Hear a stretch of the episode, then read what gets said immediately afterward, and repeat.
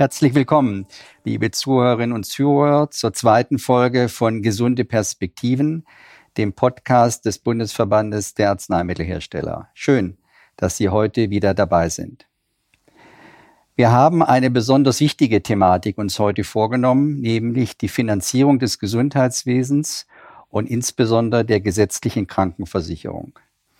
Die Diskussion in diesen Zeiten wird besonders beeinflusst durch neue gesetzgeberische Maßnahmen, die insbesondere unter dem Stichwort GKV Finanzstabilisierungsgesetz allgemein bekannt sind.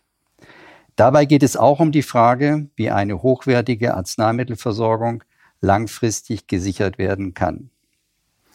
Ich freue mich, dass wir heute eine besonders ausgewiesene Expertin bei uns haben, Frau Martina Stamm-Fiebig. Sie ist Abgeordnete des Deutschen Bundestages für die SPD, Mitglied im Gesundheitsausschuss und arzneimittelpolitische Sprecherin ihrer Fraktion. Guten Tag, Frau Stamm-Fiebig. Guten Tag, ich freue mich. Frau Stamm-Fiebig, bevor Sie 2013 für Erlangen und Erlangen-Höchstadt in den Bundestag gewählt wurden, waren Sie über 20 Jahre in der Gesundheitswirtschaft tätig. Können Sie ein paar Ideen skizzieren, wie Sie die Erfahrungen aus der Wirtschaft in Ihre politische Arbeit einbringen konnten und auch in Zukunft weiter einbringen werden? Ja, vielen Dank für die Frage. Das ist spannend, weil es schon wirklich jetzt eine ganze Zeit her ist. Ich sitze manchmal da und denke so, wie war das? Das ist schon neun, über neun Jahre her. Und ich komme ja aus dem Medizintechnikbereich, sicherlich noch ein bisschen anders als Arzneimittel. Aber diese betriebswirtschaftlichen Größen, wie man heute oder damals ähm, in der Industrie gearbeitet hat, war für mich schon die ersten Monate ein Kulturschock, in einem Verwaltungssystem anzukommen, in unendlich langen Zeitabständen zu denken, ähm, zu spüren, wie langsam auch manchmal dieses System ist. Also es war am Anfang schon schwierig. Ich natürlich aber auch immer von der Arbeitnehmerseite kommend dieses Zusammenspiel zwischen einem guten Unternehmen und einer guten Belegschaft. Ich habe versucht, viel von dem, was ich mitgebracht habe, zu retten, aber es ist nicht einfach. Es ist nicht einfach. Mhm. Das glaube ich Ihnen gern, ja. Das ist ja doch äh, irgendwo eine ganz andere Welt, aber es ist ja auch wichtig, dass wir die Erfahrungen aus der realen Welt ja auch im Bundestag hier haben. Insoweit ist es sicherlich gut, dass Sie auch Mitglied im Deutschen Bundestag sind. Wir alle haben ja als Gesellschaft, aber auch insbesondere natürlich die Gesundheitspolitiker mit dem großen Thema Corona in den letzten Jahren eine gewisse besondere Beachtung, leider kann man ja auch sagen, gefunden. Und das Thema ist natürlich in der gesamten Bevölkerung weiterhin auch sehr präsent. Ähm, hat sich aus Ihrer Sicht die Erwartung an Gesundheitspolitik, die Rolle der Gesundheitspolitik in den letzten Jahren verändert? Also so wie ich die Gespräche wahrnehme und die Zuschriften, die ich bekomme, hat sich die Erwartung durch Corona nicht verändert. Ich glaube aber, dass mehr Fokus darauf liegt, weil die Menschen einfach erwarten, dass es eine gute wohnortnahe, vor allem belastbare, das war ja wirklich ein Problem, was wir, was wir gesehen haben. Und das ist natürlich am Ende des Tages auch bezahlbar bleibt. Und diese gute Gesundheitsversorgung hat jetzt schon einen anderen Blick bekommen. Aber ich glaube nicht in Erwartung höher, sondern einfach die Verlässlichkeit. Und natürlich setzen sich viel mehr Menschen mit dem Thema Gesundheitsversorgung auseinander. Und die Menschen bemerken jetzt, was es bedeutet, eben, dass es politische Entscheidungen gibt, die sich auf die Gesundheitsversorgung auswirken. Und deshalb noch einmal, die Situation und die Blickweise auf die Versorgung hat sich insoweit verändert, dass die Beschäftigten eine ganz andere Rolle spielen. Also das ist wirklich spürbar, dass die Menschen sagen, da muss sich was verändern. Und aber, und was ich oft höre, die gar nicht so ganz tief wissen, was ich wirklich hier tue. Das Thema Lieferengpässe ist angekommen. Mhm. Ja, darauf kommen wir gleich noch, aber Sie haben ein anderes Stichwort schon gerade genannt, bezahlbar bleiben, bezahlbar sein. Letztendlich gibt es ja immer die Diskussion auch über die Rolle des Gesundheitswesens unter dem Aspekt der langfristigen Finanzierbarkeit. Ähm, haben Sie das Gefühl, dass äh, das Thema ausreichend auch äh, geschätzt wird unter dem Aspekt, dass Investition in Gesundheit ja auch eine langfristige Investition in Gesellschaft ist und damit nicht nur ein Kostenfaktor? Ist mehr Bereitschaft da, letztendlich für Gesundheit zu bezahlen? Also sicherlich gibt es immer wieder die Forderung, dass der Staat einfach mehr Geld investieren muss für die Gesundheit. Es wird da sehr viel stärker diskutiert, wie ökonomisch dieses System sein darf und kann. Ich mache immer gern Vergleiche, weil die meisten Menschen draußen wissen eigentlich nicht, was wir wirklich ausgeben. Ich habe immer oft gern dann den Vergleich zu diesem 100 Milliarden Paket der Bundeswehr, wo ich immer sage, das geben wir in 100 Tagen aus. Dann merke ich einfach, dass die Menschen keine Bezugsgrößen haben und dass man natürlich sagt, okay, wir geben schon jetzt zweistellige Milliardenbeträge aus Steuergeldern in die GKV. Wir machen auch was über das Thema BMWF Gesundheitsforschung. Aber im Vergleich zu den anderen großen Paketen, die wir machen, erscheint es einem ja im Augenblick fast wenig. Und trotzdem sind es Milliarden, man darf es nicht vergessen. Ich glaube, dass die Bandbreite der staatlichen Investitionen im Gesundheitsbereich natürlich sehr weit gefasst sind und damit kann man das gar nicht so einsortieren. Und ich glaube, die Diskussion, die man jetzt hat, dass eben verschiedene Gruppen von Patientinnen und Patienten auch natürlich jetzt Vergleiche heranziehen und sagen, da habt ihr so viel Geld dafür. Warum für uns nicht? Für Forschung an Erkrankungen, an Krankheitsbildern. Also ich glaube, dass wir viel in dem Bereich machen. Wo ich aber immer sehr vorsichtig bin, ist halt dieses Einmischen in privatwirtschaftliche Unternehmen und die Akteure da zu unterstützen, weil ich sage, das ist dann der Bereich, wo ich wirklich sagen muss, da müssen wir uns irgendwie dann auf einen Return on Invest wieder verständigen. Das ist noch so eine Barriere, wo ich glaube, da muss man sich dann verständigen. Aber auch da ist der Wunsch von vielen Bürgerinnen und Bürgern zu sagen, dann unterstützt doch die Unternehmen bei der Forschung. Das kommt natürlich schon. Und ich glaube, da hat natürlich ja dieses Element der Corona-Pandemie viel, viel, viel verändert. Mhm. Ja, damit kommen wir zu dem Thema so auch sagen wir mal Einmischung des Staates in die Arzneimittelversorgung. Das ist ja in der Tat ein sehr wichtiger Punkt. Und äh, gerade in diesen Tagen ist ja auch jetzt sehr viel die Rede, wie weit man also Korrekturen durchführen sollte im gesetzlichen Rahmen, was jetzt die Erstattungsregeln betrifft für innovative Arzneimittel. Aber wir haben ja auch sehr viele Regeln im Bestandsmarkt. Aber wenn wir mal mit dem innovativen Bereich anfangen, wie ist denn so Ihre Einschätzung? Sind hier besondere Korrekturen notwendig, auch in Anbetracht der Tatsache, dass ja die Ausgaben für Arzneimittel seit Jahrzehnten äh, der prozentuale Anteil auf jeden Fall an den Gesamtausgaben konstant geblieben sind? Da haben Sie sicherlich recht, ja, konstant geblieben, aber es ist ein Wachstum von fünf Prozent. Und wenn man den natürlich über die Jahre macht, dann ist es schon so, dass ähm, das auf Dauer nicht leistbar sein wird. Und die traurige Wahrheit ist eben auch, wenn wir die, den Blick auf die GKV-Zahlen uns gönnen, dass wir schon eine Entwicklung haben, die der Demografie geschuldet ist, aber jetzt auch diese Rezession dazukommt. Und die reißt natürlich hier riesige Löcher. Dass wir an den Punkt kommen, wo wir über Einsparpotenziale uns wirklich ernsthaft in Gesetzesform auseinandersetzen müssen, wissen wir schon lange. Also ich sage mal, ich mache acht Jahre jetzt in der alten Konstellation unter Schwarz-Rot, wussten wir immer und es gab immer diesen Satz, oh, wir wissen, dieses Gesetz wird viel Geld kosten. Und deswegen bin ich auch ein bisschen immer irritiert, wenn jetzt von der Union kommt, ja, alles geht gar nicht. Wir wussten, dass wir tun, dass wir Dinge tun müssen. Nichtsdestotrotz muss man eben gucken, wie man auf der einen Seite die Ausgabenbereiche anguckt. Ich aber natürlich auch jemand immer bin, der sagt, ich will auch die Einnahmenseite beleuchten. Ist schwierig, aber ich denke, dass wir eben auch in dem Umfeld, wenn wir uns auch mit Europa vergleichen, gewisse Maßnahmen ergreifen können, die natürlich auch mit dem Finanzminister zu tun haben. Das sind eben die Beiträge für die ALG-2-Empfänger. Da gibt's aber auch ähm, großes Potenzial, sage ich einmal, was die Industrie betrifft. Und da müssen wir uns einfach darüber verständigen. Mhm. Ja, ähm, Sie haben ja angedeutet, Sie sind seit acht Jahren im Bundestag und damit haben Sie ja insbesondere auch das Arzneimittelneuordnungsgesetz AMNOG sehr eng verfolgt in den letzten Jahren.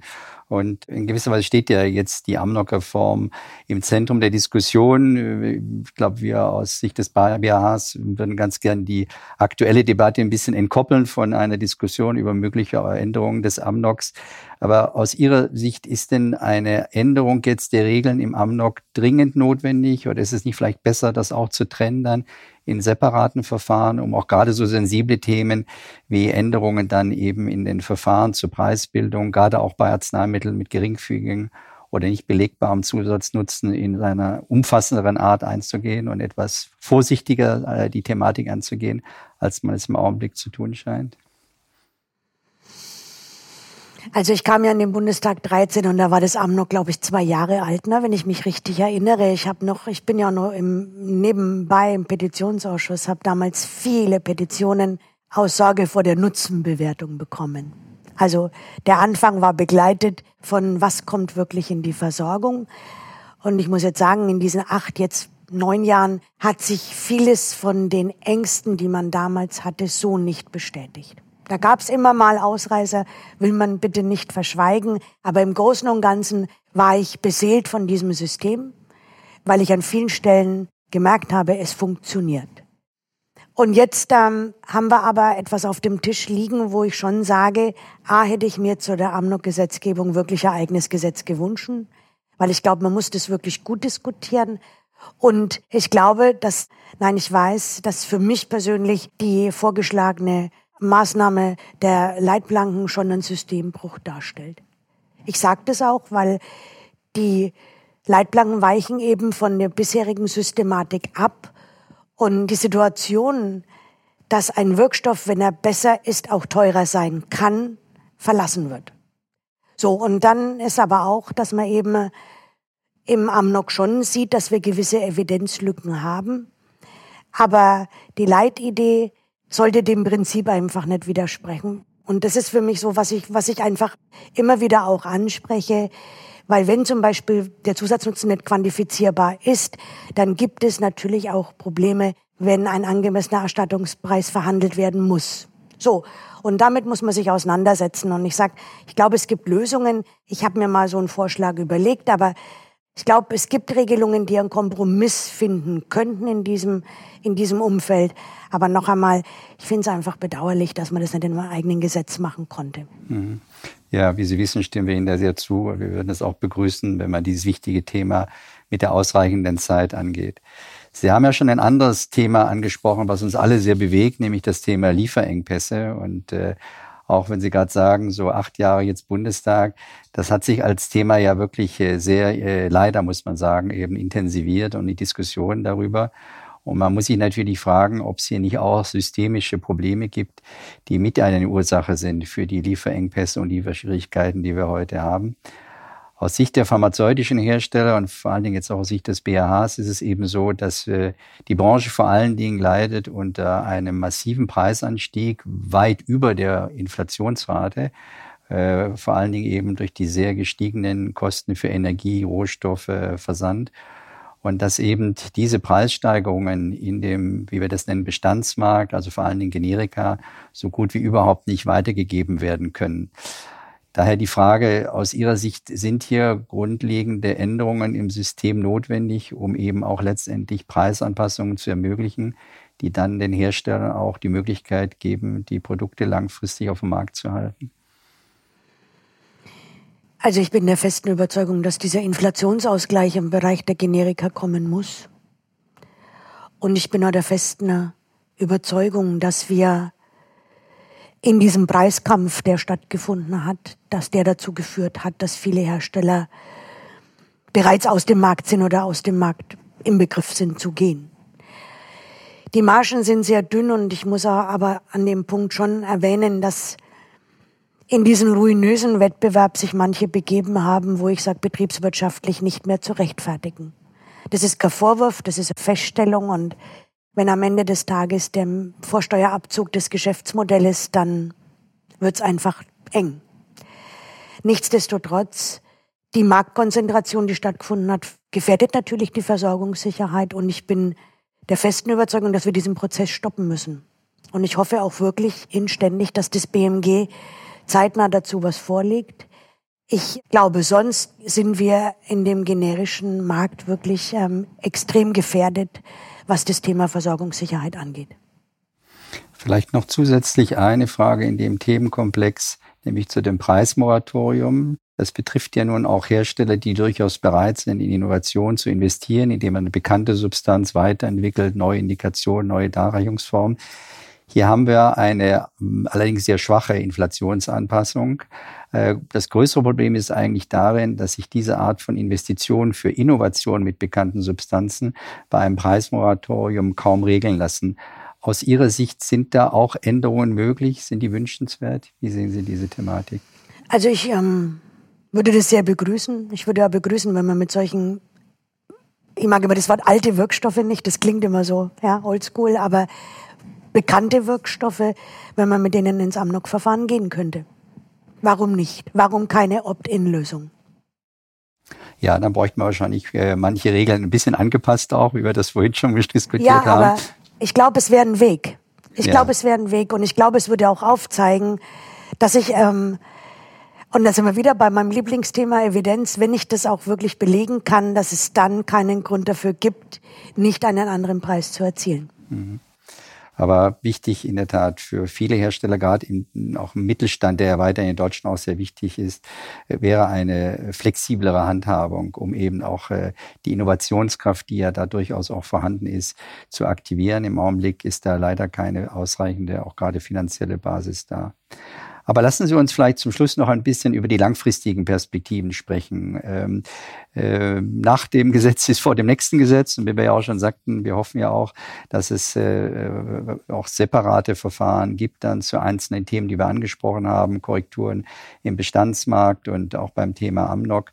Ähm, wo sehen Sie denn die Notwendigkeit, äh, perspektivisch langfristig besonders Korrekturen vorzunehmen? Es wird ja viel diskutiert über eine äh, weitere Dynamisierung des Bundeszuschusses und auch die Übernahme der Ausgaben für die Arbeitslosengeld-II-Empfänger, aber auch über Effizienzmaßnahmen durch mehr Digitalisierung, aber vielleicht auch mehr Eigenverantwortung, zum Beispiel auch durch eine Stärkung der Selbstmedikation.